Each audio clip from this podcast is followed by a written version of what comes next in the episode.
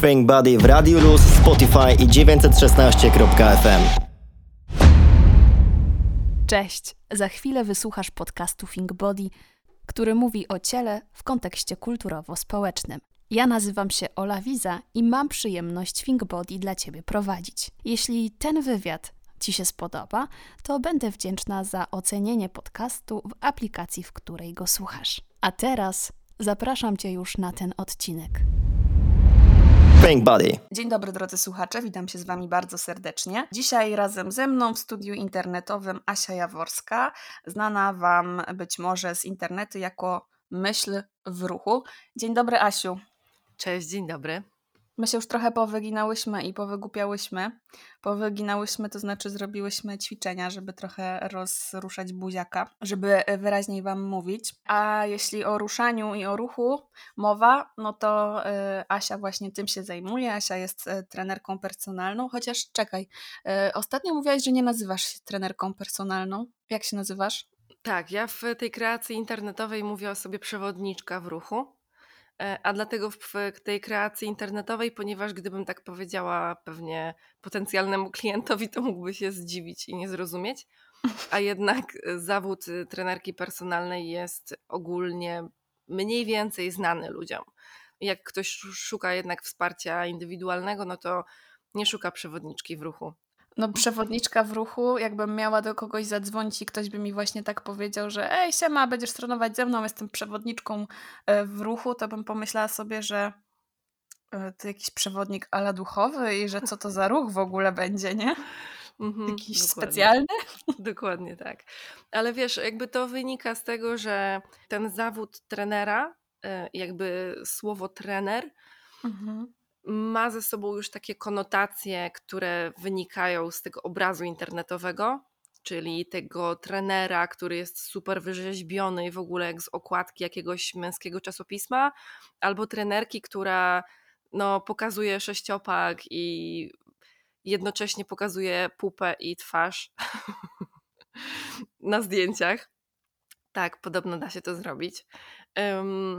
I to jest jeden aspekt, a drugi aspekt to jest to, że ten obraz tego trenera mm, też za sprawą różnych programów e, telewizyjnych, głównie tych jednak amerykańskich, to jest obraz takiej osoby, która jest mm, bardzo wymagająca, sprawdzająca. Wręcz ja czasem posuwam się do takiego określenia, że nie trener, a treser, a przewodnik powoduje, że wypłaszcza nam się ta hierarchiczność bo ja tylko pokazuję i proponuję, co jakby z defaultu to powinno być tak w zawodzie trenera, tak? To nie jest tak, że ja wymyśliłam coś nowego. Jest wielu wspaniałych trenerów, którzy tak pracują, tak? Tylko ponieważ ja działam w internecie, no to lubię, jakby, czy lubię, ludzie mi to podrzucili tak naprawdę. Ja sama tego nie wymyśliłam, tej przewodniczki. Mi to ktoś podrzucił, już nie pamiętam kto. Mhm. Y, I stwierdziłam, że to będzie w pewien sposób wyróżniało mnie i pokazywało tą różnicę między trenerką klasyczną, że tak powiem, w cudzysłowie, a mną, no nie? Bo jedną z e, takich, moim zdaniem, jedną, jedną z cech tej współpracy treningowej trenera personalnego z osobą, która absolutnie podlega, znaczy moim zdaniem, powinna podlec totalnemu wyeliminowaniu, żeby ta współpraca była faktycznie na poziomie rekreacyjnym, oczywiście, niezawodowym, żeby była fair, to jest zdjęcie właśnie tej hierarchiczności.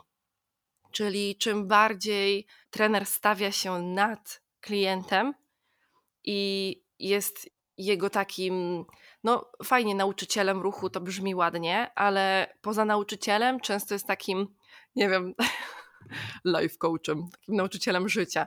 Trenerzy lubią siebie tak, mam wrażenie, etykietować, że oni teraz wszystko wiedzą, bo oni wiedzą jak jeść, wiedzą jak się ruszać, wiedzą jak należy spać i w ogóle no, jakby nie korzystać ze światła niebieskiego przed snem, jakby o wszystkim tym opowiadają i to jest jakby fajnie, dobrze jest mieć szeroką wiedzę, ale to nie powoduje, że wiesz wszystko, a niestety mam wrażenie, że ten zawód wybitnie, wybitnie e, jakoś tak ma ambicje do tego, żeby wiedzieć wszystko.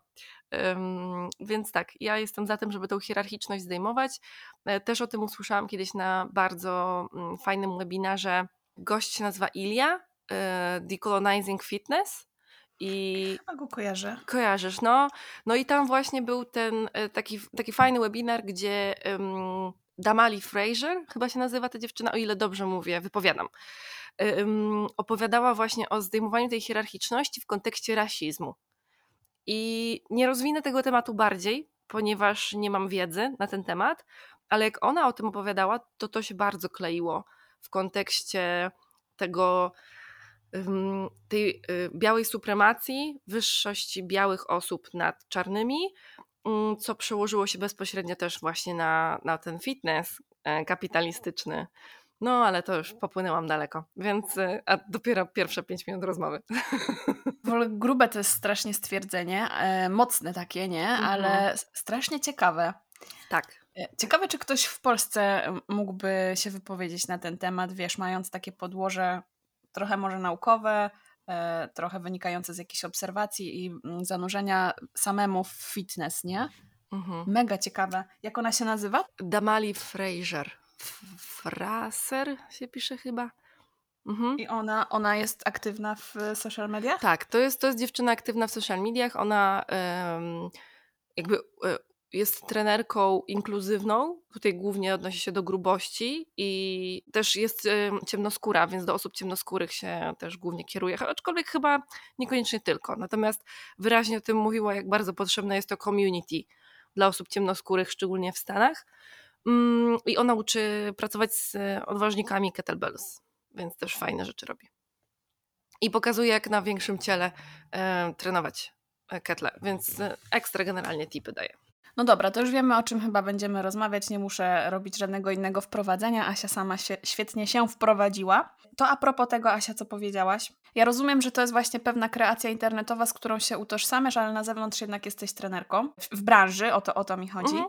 E, w takim razie, jak branża reaguje na to, co robisz w internecie, co mówisz, jak bardzo jesteś mm, jak bardzo jesteś radykalna w, w tym, co mówisz, według środowiska fitness? Środowisko w ogóle nie reaguje. Strasznie mnie to zadziwia. I cały czas czekam, aż to się stanie, bo wiem, że jest to nieuchronne, hmm. ale obstawiam y, dwie, dwie ścieżki myślenia środowiska. Czyli pierwsza ścieżka jest taka, że mnie podglądają i są ciekawi i nie komentują, a druga jest taka, że uznali, że peron mi odjechał i już w ogóle nie ma sensu. Więc tak, tak ja obstawiam, że tak jest, ale jak jest tak naprawdę, to nie wiem. E, faktycznie w środowisku takim, w którym, które ja, ja też lubię i z którym cały czas utrzymuję kontakty e, z dziewczynami, czy ze środowiska bardziej jogowego, czy ze środowiska takiego właśnie movementowego, fitnessowym świecie już za bardzo nie siedzę tak naprawdę, takim mocno trenerskim, ale raczej, raczej dostaję miłe słowa tak, że robię ważną robotę i że to jest potrzebne i że fajnie, albo właśnie żadnych słów, albo jakieś tam komentarze po prostu w temacie, który poruszam w jakimś wpisie, no nie? Natomiast nie spotykam się bezpośrednio z jakąś krytyką czy hejtem w, ze strony właśnie tej trenerskiej w, w branży.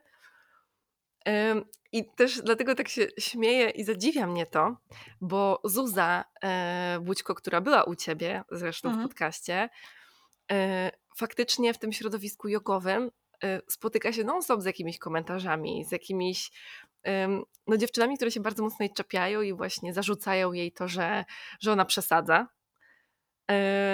No a ja nie. I może jest jeszcze jedna taka kwestia, może ja za mało tą moją radykalność pokazuję, Chociaż, yy, chociaż wczoraj wrzuciłam faktycznie yy, rolkę komediową, ale no myślę, że no, spowodowała mnie lekki odpływ ludzi. To Więc... powiedz o czym jest ta rolka, nie? Bo tak, my wiemy, ale tak. słuchacze mogą nie, się nie domyślić. Jasne. Nie? Wrzuciłam rolkę, w której wyśmiałam trochę to, że jest taki schemat mężczyzny związanego z e, fitnessem. I to nie jest schemat, który sobie sama wymyśliłam, tylko ja się z tym spotkałam wielokrotnie. E, I często jest to z moich obserwacji biały heteronormatywny mężczyzna, który jest zachwycony treściami o ewolucji i o tym, jak ludzie żyli w paleolicie i że prowadzili tryb życia zbieracko-łowiecki i że wtedy byli zajebiście zdrowi, w sensie chorowali na choroby, ale na takie, na które my już dzisiaj mamy szczepionki, więc zajebiście. Mm, więc teraz możemy żyć tak jak ludzie w paleolicie, tylko z tymi szczepionkami i być zajebiście zdrowi. I, że, I generalnie zrzucają e, winę za choroby typu, nie wiem, cukrzyca, yy, właśnie na jednostkę, bo gdybyśmy żyli jak w paleolicie, to bylibyśmy zdrowi, żyłoby się zajebiście. Ej, halo, ośmiogodzinny system pracy siedzącej w wielu przypadkach, gdzie jest paleo, paleolit, zbieractwo i chodzenie za korzonkami i zwierzem. Tak, tak, to, to jest absurdalne. W sensie, to jest tak, że okej, okay, ja rozumiem um, może jakiś taki kor tej myśli, że faktycznie odkrywając takie rzeczy, warto jest pamiętać o tym, jak człowiek, nie wiem, u źródeł został zbudowany i że faktycznie to ciało, ten aparat ruchu, o tak, dzisiejszego człowieka jest taki sam faktycznie jak ten wtedy.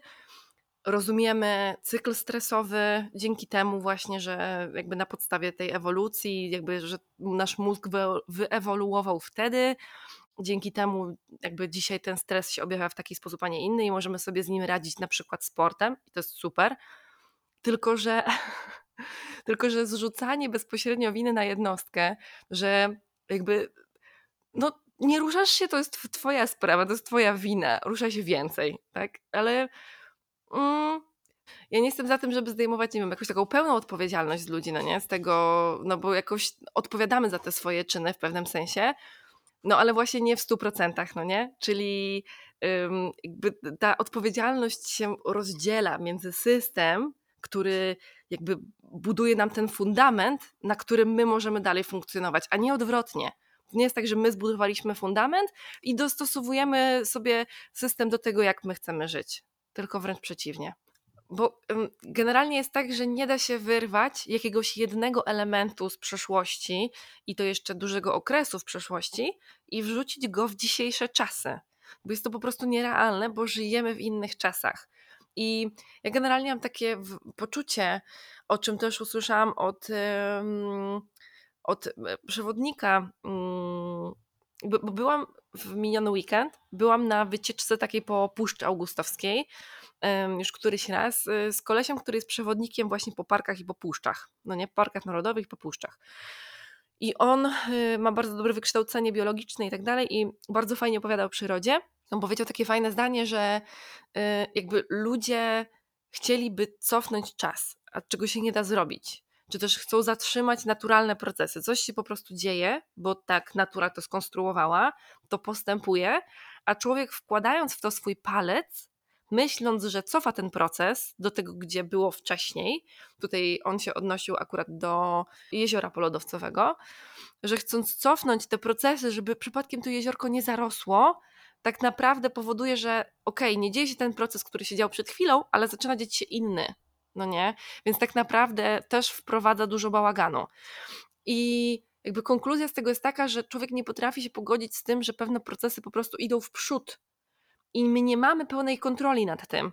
Tak samo nie cofniemy się do, całe szczęście, do paleolitu. Nie będziemy żyli tam tak jak wtedy, w tak, takim procesie, tak jak tam. Yy, ale mam takie w sobie poczucie, że moglibyśmy to odnieść też do fizyczności człowieka czyli raz, że chcemy cofnąć proces starzenia się chociażby, no nie? I cały, sorry, ale to jest moje nieulubione słowo, biohacking. I hakujemy po prostu swoje ciała po to, żeby się nie zestarzały albo żeby coś tam się nie wydarzyło. To jakby musi się stać prędzej czy później. I okej, okay, rozumiem, że nie wiem, chcemy jak najdłużej żyć w komforcie i chcemy jak najdłużej żyć w zdrowiu i totalnie to szanuję, też chcę tak? Tylko, że mam wrażenie, że jakoś tak próbujemy postawić się w takiej roli Boga, no nie? że my teraz będziemy totalnie wszystko mieć pod kontrolą. Tak samo w kontekście wagi chociażby. Miałam sobie takie przemyślenie ostatnio, kiedy chociażby jest taka prosta sytuacja, że przytyjemy, no nie? W wyniku różnych tam wydarzeń, czy w wyniku właśnie wielu diet, kiedy w końcu nasze ciało mówi dość, to pojawia się taki głos, że chcielibyśmy wrócić do swojej dawnej wagi, tak? albo wrócić do siebie. Tak? Do tego, bo, bo ja kiedyś byłam cały czas szczupła i teraz jestem gruba i chcę wrócić. No i pytanie, czy czy da się w ogóle wrócić. Czy to nie jest tak, że my już nie wracamy do, do prawdziwej siebie, tylko prawdziwa ja jestem teraz, no nie? Odwrócenie tego procesu może być w pewien sposób po prostu biologicznie niemożliwy, nie? Tylko jest to bardzo trudne do ogarnięcia w tym systemie, w którym żyjemy, w tym, w tej kulturze, w której żyjemy, w której mm, to szczupłość jest premiowana i w której mówi nam się, że mam, możemy mieć pełną kontrolę i możemy wyglądać jak chcemy, co nie jest prawdą. A zauważ, że na przykład y, kobiety po ciążach często mówią, że one muszą wrócić mhm. do siebie albo że już wróciły do siebie. Tak. E, że już wyglądają tak samo i wiesz, ja to, ja to w 100% rozumiem, nie? Mhm. E, w ogóle mnie to nie dziwi. Ja uważam, że takie myślenie jest generalnie e, jakąś naturalną koleją rzeczy, no bo wiadomo, ciało w ciąży się zmienia, tam się potem wszystko musi obkurczyć, no i rzeczywiście musisz wrócić do siebie, do tego stanu przed, sprzed ciąży w kontekście tego, co ci się wewnątrz ciała zadziało wszystko. Mhm ale też się to mówi właśnie w kontekście odchudzenia się po ciąży. Tak. I to też rozumiem, nie? Wiesz co, no, I, mhm, i też nie byłabym nawet taka oceniająca, nawet, czy nie mówię, że ty jesteś oceniająca, absolutnie nie o to mi chodzi, nie? Po prostu nie byłabym oceniająca w, na przykład dla takich kobiet po ciążach, że tak mówią, mm, to jest, to, jest, to jest też kwestia tego, co powiedział Jędrek z kolei w ostatniej rozmowie, jak tutaj ze mną był, że, mm, bo ja go zapytałam, czy, czy to źle, że na przykład nieheteronormatywne osoby nie chcą być grube, więc robią wszystko, żeby nie być grube, żeby po prostu społeczeństwo nie przyczepiało się do nich i nie krzywdziło ich na jeszcze mhm. kolejnym poziomie, nie? No i on powiedział, że no, no, no że nie, nie? Że tak. to, to jest taka próba ochronienia się przed czymś. Absolutnie, absolutnie się z tym zgadzam i ja też rozumiem te kobiety i jestem przekonana, że ja jeśli zdarzy mi się ciąża, to potem też będę miała w sobie myśli, że chciałabym wrócić do tej w moim odczuciu atrakcyjniejszej wersji siebie, tak? No bo każdy z nas chce się czuć atrakcyjnie, po prostu, tak? Tylko to, co ja mam z kolei na myśli, to jest to, że, że mam takie poczucie, że nikt nas nie uczy tego, że my się zmieniamy i że to jest normalne i że to jest ok, tak? I że nasze ciała się zmieniają i że my nie musimy się wracać nigdzie. Tak samo jak zmienia się chociażby właśnie przyroda, tak? I trudno jest po prostu zatrzymać pewne procesy, i trochę jest to bez sensu, w sensie, że jest to w pewnym sensie strata naszego czasu, naszej energii, który, które moglibyśmy poświęcić na coś naprawdę dla nas ważnego i coś bardzo cennego. I tutaj też uważam, że to nie jest kwestia na poziomie jednostki, tylko nadal jest to kwestia systemowa. Czyli jeśli wszędzie, wszędzie słyszymy, że musimy właśnie schudnąć albo wrócić, bo, bo kiedyś to było git, a teraz to jest źle, no to, no to naturalnie tak postępujemy, tak? Pink Body. Jesteś tu jeszcze? Jeśli tak, to pewnie ten odcinek Cię zaciekawił. Mając więc Twoją uwagę, zapraszam Cię na mój Instagram olawiza.olawiza. Publikuję tam fragmenty rozmów z moimi gośćmi i sama dzielę się swoimi przemyśleniami dotyczącymi ciała, fizyczności i kultury diety. Jeśli więc szukasz podobnych treści, ale nie podcastowych, to wbijaj na moje sociale. A teraz wracamy do podcastu. Pink Body. Słuchaj, a powiedziałaś wcześniej, że y, być może trenerzy myślą, że Peron ci odjechał i dlatego nie komentują twojej działalności w żaden sposób. a jak słyszysz to tylko jakieś pozytywy, to powiedz mi, czy na przykład ty patrząc teraz na siebie sprzed lat, to czy ta Asia, nie wiem, sprzed pięciu, ośmiu, nie wiem jaki to był czas temu, sprzed tych paru lat pomyślałaby właśnie, że ej, tej Jaworskiej w tym momencie w 2023 to Peron odjechał? Tamta ja mogłaby się bardzo zdziwić, gdyby usłyszała to co, to, co dzisiaj mówię, faktycznie. Myślę, że mogłabym być bardzo krytyczna i niezadowolona z tego. Mm. Um, ale wierzę w to, że w głębszym wsłuchaniu się w to, y, co, co dzisiaj, o czym dzisiaj opowiadam i, i w jakimś takim zastanowieniu się i analizie, jednak załóżmy, mając świadomość, że to nadal jestem ja, no nie, że nie słyszałaby po prostu obcej osoby, tylko miałaby, tamta ja miałaby świadomość, że to jestem nadal ja, tylko późniejsze za parę lat, byłaby w pewnym sensie dumna z tego, gdzie to się potoczyło. Y, gdzie się potoczyły te moje myśli i gdzie się potoczyła analiza tej sytuacji. Bo faktycznie ja przypominam sobie, że dawno, dawno temu. Um, no kurde, no ja nie będę ściemniać. No ja byłam obrończynią szczupłości dawno temu, tak? I byłam obrończynią zdrowia zrównanego ze szczupłym ciałem, jak zaczynałam swoją pracę jako trenerka. Yy, I miałam swoich idoli. Kto był twoim idolem? Nie, nie powiem.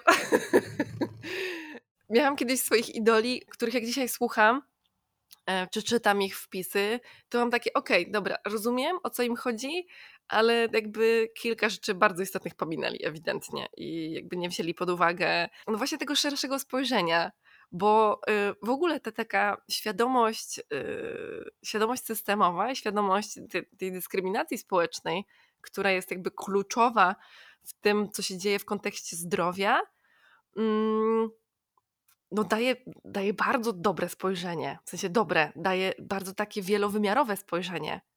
I osoba, której jestem zajebiście wdzięczna za to, że mnie jakoś wprowadziła w to szersze spojrzenie, jest Iga Wiejak. Bo to Iga do mnie napisała dawno temu, mimo że ja jakoś tak już czułam, że mm, nie, dobra, to takie odchudzanie się za wszelką cenę chyba nie jest w porządku. no i przyszła ta pandemia i te lockdowny, kiedy to wszyscy nagle przestali się odchudzać i stwierdzili, nie, nie, jakby są ważniejsze rzeczy w życiu, bla, bla, bla, bla. No był ten taki ruch pandemiczny. No i nagle wysyp szczupłych, ciało pozytywnych yy, dziewczyn. No i coś tam kiedyś wrzuciłam i Gawie jak do mnie napisała wiadomość, taką krytyczną, że hej, ale to jest nie w porządku, to jest fatfobiczne. I miałam tak, what? Jak to? Nie, no przecież to jest dobre.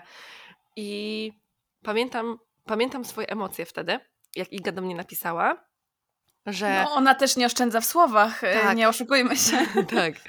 Pamiętam, że Iga do mnie napisała i mi od razu zrobiło się tak ciepło. Zestresowałam się, że popełniłam błąd, że kogoś obraziłam, a bardzo bym tego nie chciała. I miałam w sobie taką myśl, Jezu, nie chcę z nią gadać. Ona pisze do mnie jakieś rzeczy, że ja się czuję jakby źle z tym, a potem napisałam do niej, ale dlaczego? No i tak się zaczęła rozmowa. I ja potem dopytywałam, i dopytywałam, i dopytywałam, i ona poświęciła swój czas, żeby mi wyjaśnić pewne kwestie, i wtedy otworzyły się jakieś nowe drzwi w moim mózgu. I to było takie wow, Czyli zamiast wyobrażać sobie, jak to jest być osobą grubą, wystarczy z taką osobą porozmawiać. Okej. Okay. I wiesz, i jakby to jest kluczowe, wydaje mi się. E, też tak ostatnio rozmawiałam z kimś a propos e, branży trenerskiej, branży fitness, że kto się zajmuje sportem albo odżywianiem, prawdopodobnie osoby, które od zawsze się tym interesowały. Zajmuj, zostaw, zostajmy przy ruchu. Prawdopodobnie y, trenerami personalnymi, instruktorami zostają osoby, które były w ruchu od dziecka, od zawsze.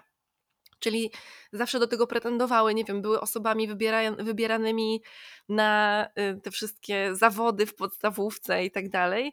Osobami, które się w pewien sposób wyróżniały, lubiły sport, więc nie wiem, poszły na AWF i zaczęły się zajmować ruchem, no nie? To jest jakiś taki generalny schemat. Na pewno są osoby, które się z tego wyłamują, ale możemy przyjąć, że tak generalnie jest. No i potem takie osoby, które jakby nie wyobrażają sobie dnia bez ruchu, albo tygodnia przez bez przynajmniej, nie wiem, trzech treningów w tygodniu, minimum, no potem takie osoby zajmują się pomocą innym ludziom, którzy przychodzą i mówią: No, ja nie lubię ruchu od dziecka. Jakby nigdy nie ćwiczyłam, tak? Albo nie wiem, nie umiem zrobić przysiadu. I to jest kluczowy moment, żeby wykazać z siebie dużo empatii, dużo zrozumienia i dużo jakiejś takiej uważności współczucia dla tej osoby, a nie właśnie tej reżimowości, tej tresury i tego, że dobra, teraz to ja ci pokażę, teraz to ja cię nauczę, bo to nie jest dobra metoda w żaden sposób. Okej, okay, pewne osoby mo- mogą powiedzieć, ja potrzebuję bata nad głową, ale jak długo? Jakby jak długo to ma szansę się utrzymać? Jaką w takim razie drogę przeszłaś, że ta Asia z przeszłości jest teraz tą Asią z teraźniejszości? Nie oszukujmy się, to jest pewien proces, więc y, jeśli byś mogła, to bym chciała, żebyś troszkę o nim opowiedziała. Jak się stałaś przewodniczką, a nie baciarą? Podoba mi się określenie baciara. Pierwszym takim zdarzeniem, które e, przyczyniło się do zmiany mojego myślenia, e, były zaburzenia odżywiania. Czyli jak zachorowałam na zaburzenia odżywiania, to było na studiach zresztą, mm, to się jakby podczas leczenia ich, czyli już tam po kilku latach, zorientowałam, że ej, dobra, to nie jest dla mnie dobre. Myślenie w taki sposób reżimowy po prostu mi nie służy, więc prawdopodobnie większość osób, która wpada w bardzo reżimowy tok myślenia, ostatecznie nie będzie się z tym czuła dobrze. No nie, że nie, nie to, że każdy, kto myśli reżimowo, ma zaburzenia odżywiania, ale, ale to raczej nie jest służące, tak? Służące nam, kiedy, kiedy myślimy bardzo restrykcyjnie o swoim ciele, o swoim jedzeniu i o ruchu. I jakiś czas później myślałam, że już tego nie mam, ale trenowałam wtedy bardzo, bardzo intensywnie. No i ja wtedy byłam taką osobą. Ja myślałam, że wow, jestem teraz taka super zdrowa i po prostu się więcej ruszam. Po czym niestety tak się zdarzyło, że bardzo rozwaliły mi się jelita i udałam się po pomoc do jednej specjalistki. Tam zdiagnozowana miałam SIBO i ona dała mi bardzo restrykcyjną dietę. Przy czym ja ją w wywiadzie uprzedziłam o tym, że chorowałam bardzo długo na zaburzenia odżywiania i głównie to zrobiłam dlatego, że wydawało mi się, że to mogło być też jakąś przyczyną, w sensie jakimś takim początkiem rozwoju moich chorób, e, tego, tych chorych jelit, no nie? I ona to jakoś chyba no, olała to, że tak powiem, bo ja na tej diecie zaczęłam chudnąć, no nie, i tak dosyć szybko, co automatycznie striggerowało wszystkie moje mechanizmy, czego nie zauważyłam na początku oczywiście, no bo to się dzieje bardzo płynnie. I pamiętam, jak poszłam do niej na wizytę kontrolną i powiedziałam, no i schudłam, a ona, widzę, gratulacje.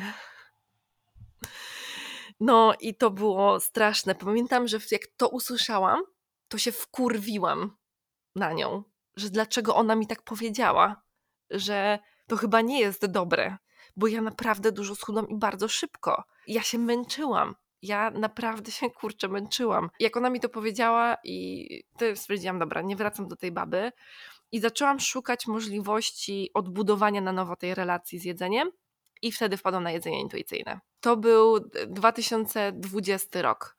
Właśnie, ten pandemiczny, jak wpadłam na jedzenie intuicyjne, pojawiła się Paulina Małek, no a potem wpadłam na artykuł Weight Inclusive versus Weight Normative Approach to Health. I jak przeczytałam ten artykuł, to to na maksa wpłynęło na moją pracę. Na maksa. I już wtedy zaczęłam właśnie wykonywać jakieś takie ruchy w kierunku dobra, no jednak centrowanie ciała w myśleniu o zdrowiu, czy też wagi, nie jest słuszne. Zastanówmy się, jak pracować, jak ja mogę pracować jako trenerka, nie centrując tam ciała, tej wagi, tylko właśnie zachowania, bo na tym się koncentruje ta wago inkluzywna mm, myśl w kontekście zdrowia. Koncentrowanie się na zachowaniach, a nie na wadze. No i zaczęłam się zastanawiać, jak to robić. Nigdzie nie było takich kursów trenerskich, szkoleń, nic takiego. Zaczęłam pisać pierwsze treści. Właśnie w międzyczasie odezwała się do mnie Iga, bo może trafiła na mnie przez Paulinę Małek, bo ona udostępniała jakieś moje wpisy i dlatego też do mnie napisała, żeby mnie może jakoś bardziej pokierować. A potem trafiłam na studia z uważności współczucia na SWPS-ie i to na maksa mnie przekierowało w taką bardzo bardzo takie łagodne spojrzenie na, na ciało, na sylwetkę. I równolegle zaczęłam doczytywać więcej, dosłuchiwać więcej podcastów. Oczywiście podcast dziewczyn Wingardium Grubiosa, czyli Galanta Lali i Nataszeks, rozmowy z Igą, no i Ania i w ogóle, no, i, no już peron odjechał w radykalizm, uh-huh, uh-huh. w którym się czuję świetnie. W sensie uważam, że to jest bardzo, bardzo, bardzo, bardzo potrzebne.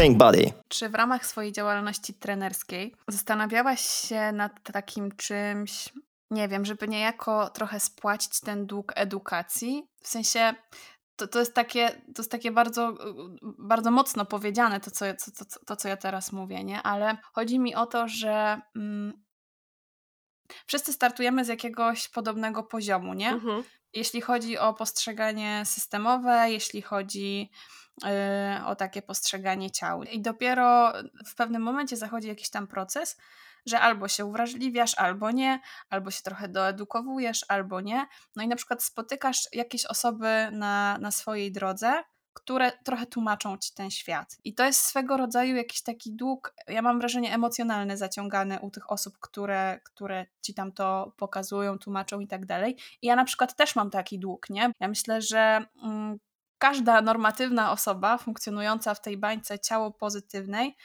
ma jakiś swój dług. To nie znaczy, że na przykład ta osoba normatywna jest yy, zła, gorsza od tych, które ją wyedukowały, czy coś w tym stylu, bo to nie, nie o to mi chodzi, ale niejako wiesz, yy, bazując na trudnych emocjonalnych doświadczeniach innych osób, zrozumiała coś tam, nie? Ja na przykład, ja ci powiem o co mi chodzi, że, żeby ci to wytłumaczyć. Ja chyba rozumiem o co ci chodzi, mhm, ale powiedz. Ja na przykład się zastanawiam, czy wiesz, czy gdyby doszło do takiego momentu, że ja zaczęłabym zarabiać na tym podcaście, załóżmy byłyby y, odcinki sponsorowane, czy na przykład jakiejś części y, tego zarobku nie przeznaczać na jakieś organizacje związane z ruchem, grubancypacją, y, jakąś inkluzywnością i tak dalej, nie? Żeby no trochę spłacić jakoś ten dług. To, to jest takie strasznie takie jakieś nieokreślone. Tr trudno mi to wyrazić w słowach. Ale czy na przykład ty zastanawiałaś się a propos swojej działalności, żeby jakoś tę przestrzeń zagospodarować, żeby coś trochę oddać też od siebie, nie? Wiesz co, ja myślę przede wszystkim, że to jest niepoliczalne. W sensie, że tego długu nie da się policzyć i trudno, trudno zdecydować, jaka kwota teraz miałaby to wynagrodzić, no nie? Czy jak ja bym dała, nie wiem, 5 zł miesięcznie, czy 1000 zł miesięcznie na jakieś cele, co, co by to wynagrodziło? Myślę, że to, to nie, nawet nie chodzi tutaj o to, nie chodzi o pieniądze. Wiesz, to co, to, co robię od dawna, to yy, matronuję Wingardium Grubiosa dziewczynom, bo bardzo dużo się do, dowiedziałam z ich podcastu, jak tylko pojawiła się opcja matronowania na Patronajcie, to, to to po prostu robię co miesiąc i, i czuję się z tym lepiej, że dzięki temu właśnie słucham tych treści i się dużo z nich uczę. Natomiast działanie, które ja podejmuję, e, to są przede wszystkim sojusznicze działania, które jakby mają wspierać tą grupę. Sojusznicze, a nie centrujące, nie? Czyli te treści takie mm, treści edukujące, czy też nawet, nawet nie, nie edukujące, no bo edukujące treści to jest, to jest rola osób, które są podmiotem tej sytuacji, ale jakieś takie treści rozszerzające myśl chociażby w kontekście ruchu, o, w kontekście trenowania, treningu, nie? bo to jest moja specjalizacja, więc o tym mogę mówić w sposób taki bardziej właśnie inkluzywny i to może w pewien sposób spłacać ten dług, ale w taki sposób, że może jest szansa, że otworzę oczy kilku dodatkowym osobom, kilku, kilku więcej trenerom, instruktorom i może spojrzą trochę na cały problem systemowy dotyczący e, właśnie fatfobii e, czy dyskryminacji po prostu społecznej ze względu na, na grubość, czy jakkolwiek w ogóle, w ogóle, że może spojrzą na to w sposób taki szerszy, że może zastanowią się nad swoim działaniem, i dzięki temu jakby ja wesprę po prostu osoby grube, których nie znam nawet, które pójdą gdzieś, gdzie będzie im bardziej komfortowo. Właśnie może dzięki temu, że ja coś gdzieś powiem albo napiszę. Yy, jakiś czas temu, yy, nie pamiętam, to było około rok temu mniej więcej, bo wyskoczyło mi przypomnienie, zaangażowałam się w taką bardzo grubą dyskusję na Facebooku pod wpisem jednego gościa, który to wpis był bardzo, ale to bardzo fatfobiczny i po prostu, po prostu zareagowałam. Nie, nie udałam, że tego nie widzę. Tylko zareagowałam i weszłam w nim w dużą dyskusję, która zakończyła się tym, że gość mi napisał: No tak, dobra, no ty jesteś kobietą, więc jesteś bardziej emocjonalna. Ja tutaj mówię o faktach. Więc po prostu umarłam, jak to zobaczyłam ze śmiechu. I pomyślałam sobie, okej, okay, dobra, czyli to jest ta broń, do której już po prostu musisz uciec, bo, bo nie masz argumentów. Kolejne działania, które staram się podejmować, są takie, że mm, jak proponuję y, swoje treningi online chociażby, to daję taką możliwość przyłączenia się, znaczy dołączenia tych treningów za, za darmo dla osób, które są w trudnej sytuacji finansowej, które potrzebują takiego wsparcia, no nie? Natomiast wiesz, to też jest trudne, bo jeśli ja nie poczuję się bezpiecznie finansowo, to trudno jest mi od razu ofiarować światu rzeczy za darmo, bo ostatecznie ja muszę przeżyć, żeby móc tworzyć pewne rzeczy, nie? Więc ja w tej sytuacji, kiedy poczułam się bezpiecznie, zaproponowałam taką opcję i faktycznie dołączyły dwie osoby, bo dałam tą przestrzeń dla dwóch osób, żeby też jakby był generalny komfort, no nie, korzystania z tego.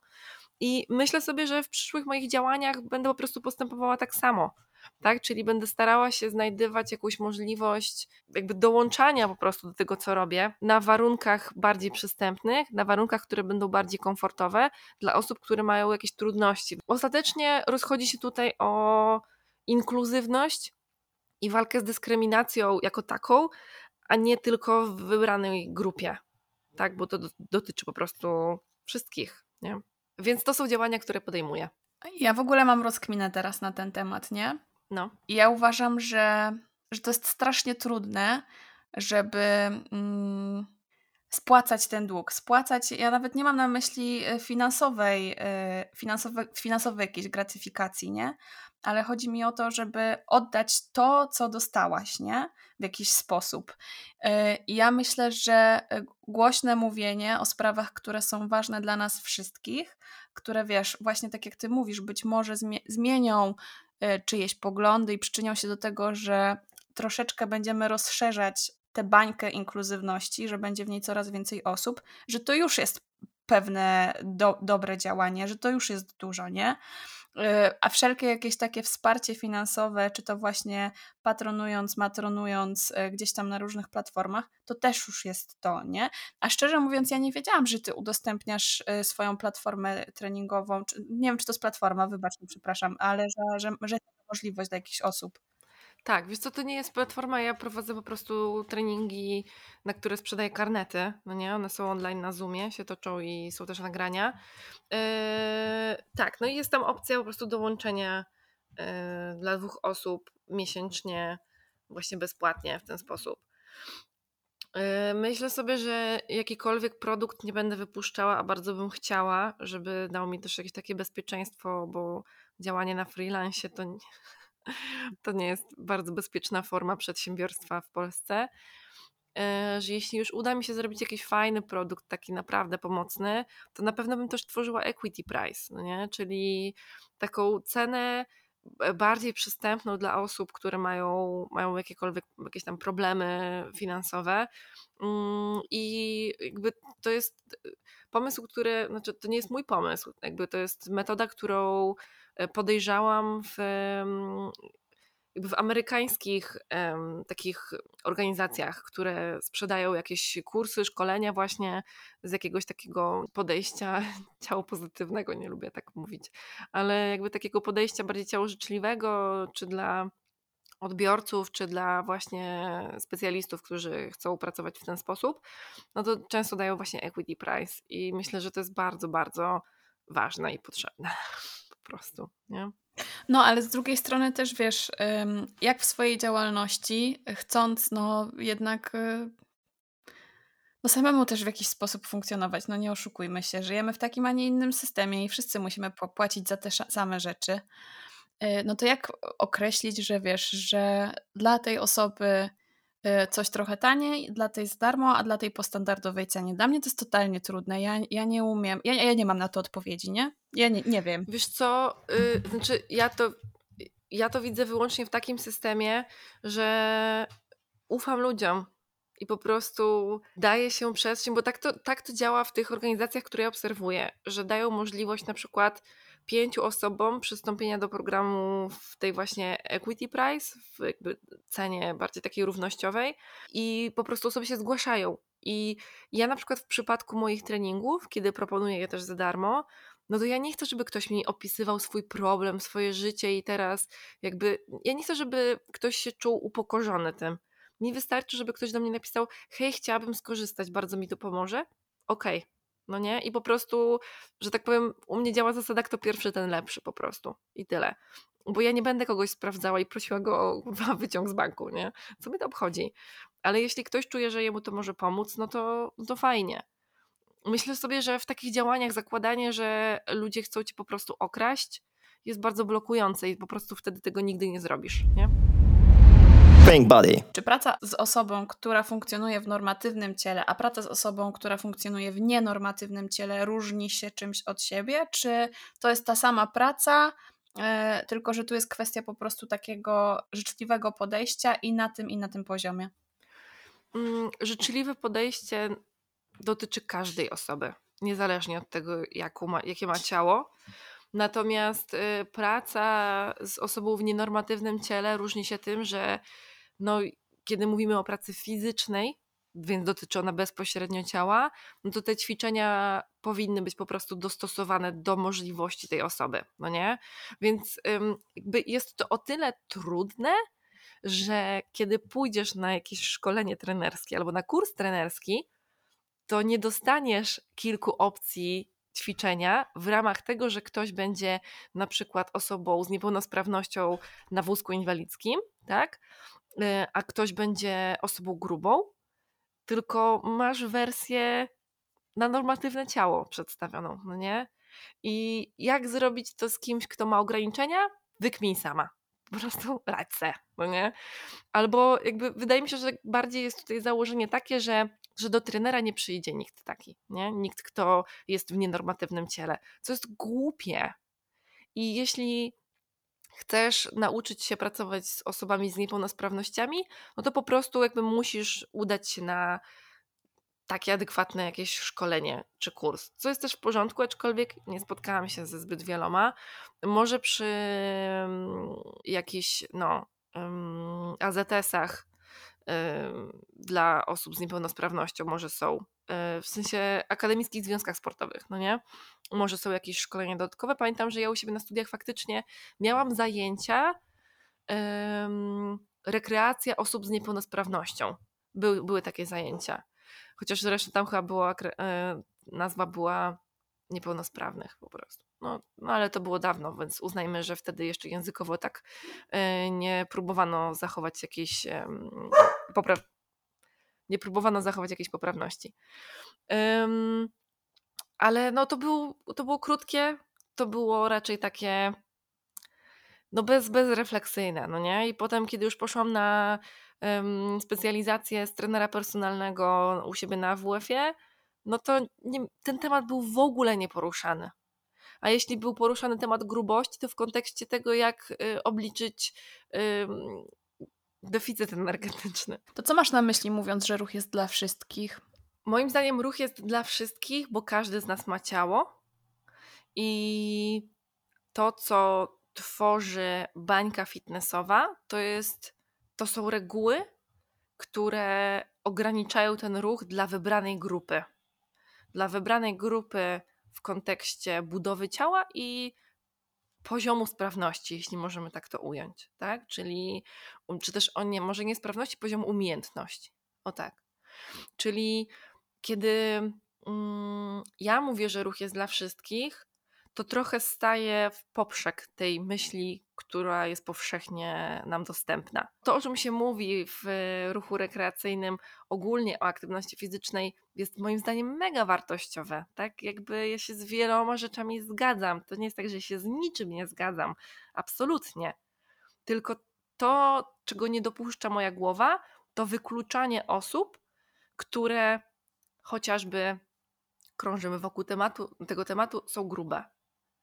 Którym się mówi, i y, spotkałam się z tym wielokrotnie, którym się mówi, wiesz co, to najpierw pochodź sobie przez miesiąc na bieżni, jak trochę schudniesz, to przyjdź do mnie na treningi personalne, bo na razie to będzie nam trudno. Nam trudno, czy tobie trudno? Wiesz, no dlatego, że trenerzy nie mają kompetencji, nie wiedzą jak pracować z osobą w grubszym ciele, nie wiedzą jak modyfikować ćwiczenia. Wydaje im się, że jak taka osoba zrobi przysiad, to jej pękną kolana, tak? No jakby o czym my w ogóle rozmawiamy. I, I to się niestety cały czas dzieje, tak? Że albo są te komunikaty stosowane bezpośrednio do osób grubych, żeby sobie najpierw trochę schudły, a potem przyszły na trening siłowy. Ym, albo jest to już tyle razy zasłyszane i zinternalizowane przez osoby grube, że one się wstydzą pójść do trenera, póki trochę nie schudną. Ruch jest dla wszystkich, bo ruch nie powinien wykluczać. Ruch powinien nas razem spajać, no nie w społeczność. Ruch jest fantastycznym narzędziem nie tylko do pracy nad ciałem w kontekście takim fizycznym, ale ruch fantastycznie wpływa na, na nasz mózg chociażby, na, na budowę mózgu, co w pewnym sensie możemy podciągnąć pod ciało, tak, ale też na funkcjonowanie naszego mózgu, na to, jak dobrze nam się śpi, na to, jak yy, możemy się skoncentrować w ciągu dnia, ale też wpływa chociażby na relacje społeczne. Ruch jest taką formą bardzo łączącą. To, co może nie jest do końca łączące, to trzaskanie filmów z YouTube'a w domu, bo wstydzę się wyjść z domu. A dlaczego wstydzę się wyjść? Bo system wyklucza. Nie? Natomiast z ruchu naprawdę można by czerpać mm, w sposób taki społeczny, bo on łączy w grupy. Albo łączy w grupy poprzez sport drużynowy, tak? Ale możemy mieć z tym złe wspomnienia, chociażby z lekcji wychowania fizycznego, ale może łączyć w grupy, grupy zainteresowań. I to mogą być różne dziedziny ruchu. To może być po prostu rower, to może, mogą być kiki, nordic walking, to może być gimnastyka, to może być e, wspinanie, które ja kocham, to może być, e, wiesz, jakby, nie wiem, slow jogging, tak? Ale każda, każda z dyscyplin generalnie łączy w pewnej społeczności, nawet na poziomie rekreacyjnym i to jest piękne bo można poznawać nowych ludzi, można się zaprzyjaźniać i wspólnie spędzać czas na jakiej, w jakiejś formie ruchu, a potem wspólnie pójść sobie na kawę, ciastko albo na piwo, tak? Jak kto woli spędzać czas. Ja z reguły proszę też gości o to, żeby e, podsumowali e, jakoś temat, na który rozmawiamy. E, więc nie wiem, czy chciałabyś coś jeszcze dodać, czy uważasz, że no właśnie naprawdę ja uważam, że piękne słowa, które wypowiedziałaś, są wystarczające. Tak. Y, I to jest trochę w kontekście właśnie tego, co powiedziałam przed chwilą. Chciałabym to podsumować takimi słowami, żebyśmy, żebyśmy nie pozwalali na samotność. Na samotność niekoniecznie w życiu, chociaż to też, ale w temacie, o którym rozmawiamy, na tą samotność w aktywności fizycznej, na tą samotność w ruchu. Bo faktycznie to, o czym powiedziałam przed chwilą, że ruch bardzo dobrze działa w społeczności, ten fitness, który który sprowadza problem do problemu jednostki i odpowiedzialność zrzuca na jednostkę, zamyka ją bardzo w swojej jedynce, że ona sama ma sobie gotować, liczyć kalorie, sama ma sobie odważać i sama ma sobie ćwiczyć po cichu i tam siebie ogarniać, co jakby nakręca jeszcze bardziej tą spiralę wstydu i odłącza nas jeszcze bardziej od grupy społecznej. Więc ja bym chciała mieć taki apel do tego, żebyśmy spojrzeli na ruch jako na formę łączenia się właśnie w ekipy. I to mówiła Asia Jaworska, czyli w internecie znana myśl, jako myśl w ruchu, e, która była naszą dzisiejszą gościnią. Bardzo Ci, Asiu, dziękuję. Dziękuję również. Dziękuję za wysłuchanie tego odcinka. Jeśli wywiad Ci się podobał i w ogóle cenisz moją twórczość w internecie i chcesz, abym ją dalej rozwijała, to będę wdzięczna, jeśli postawisz mi wirtualną kawę na Buy Coffee. Link znajdziesz w moim bio na Instagramie lub wpisując Ola Wiza na platformie Buy Coffee. Dzięki i do usłyszenia. Pa!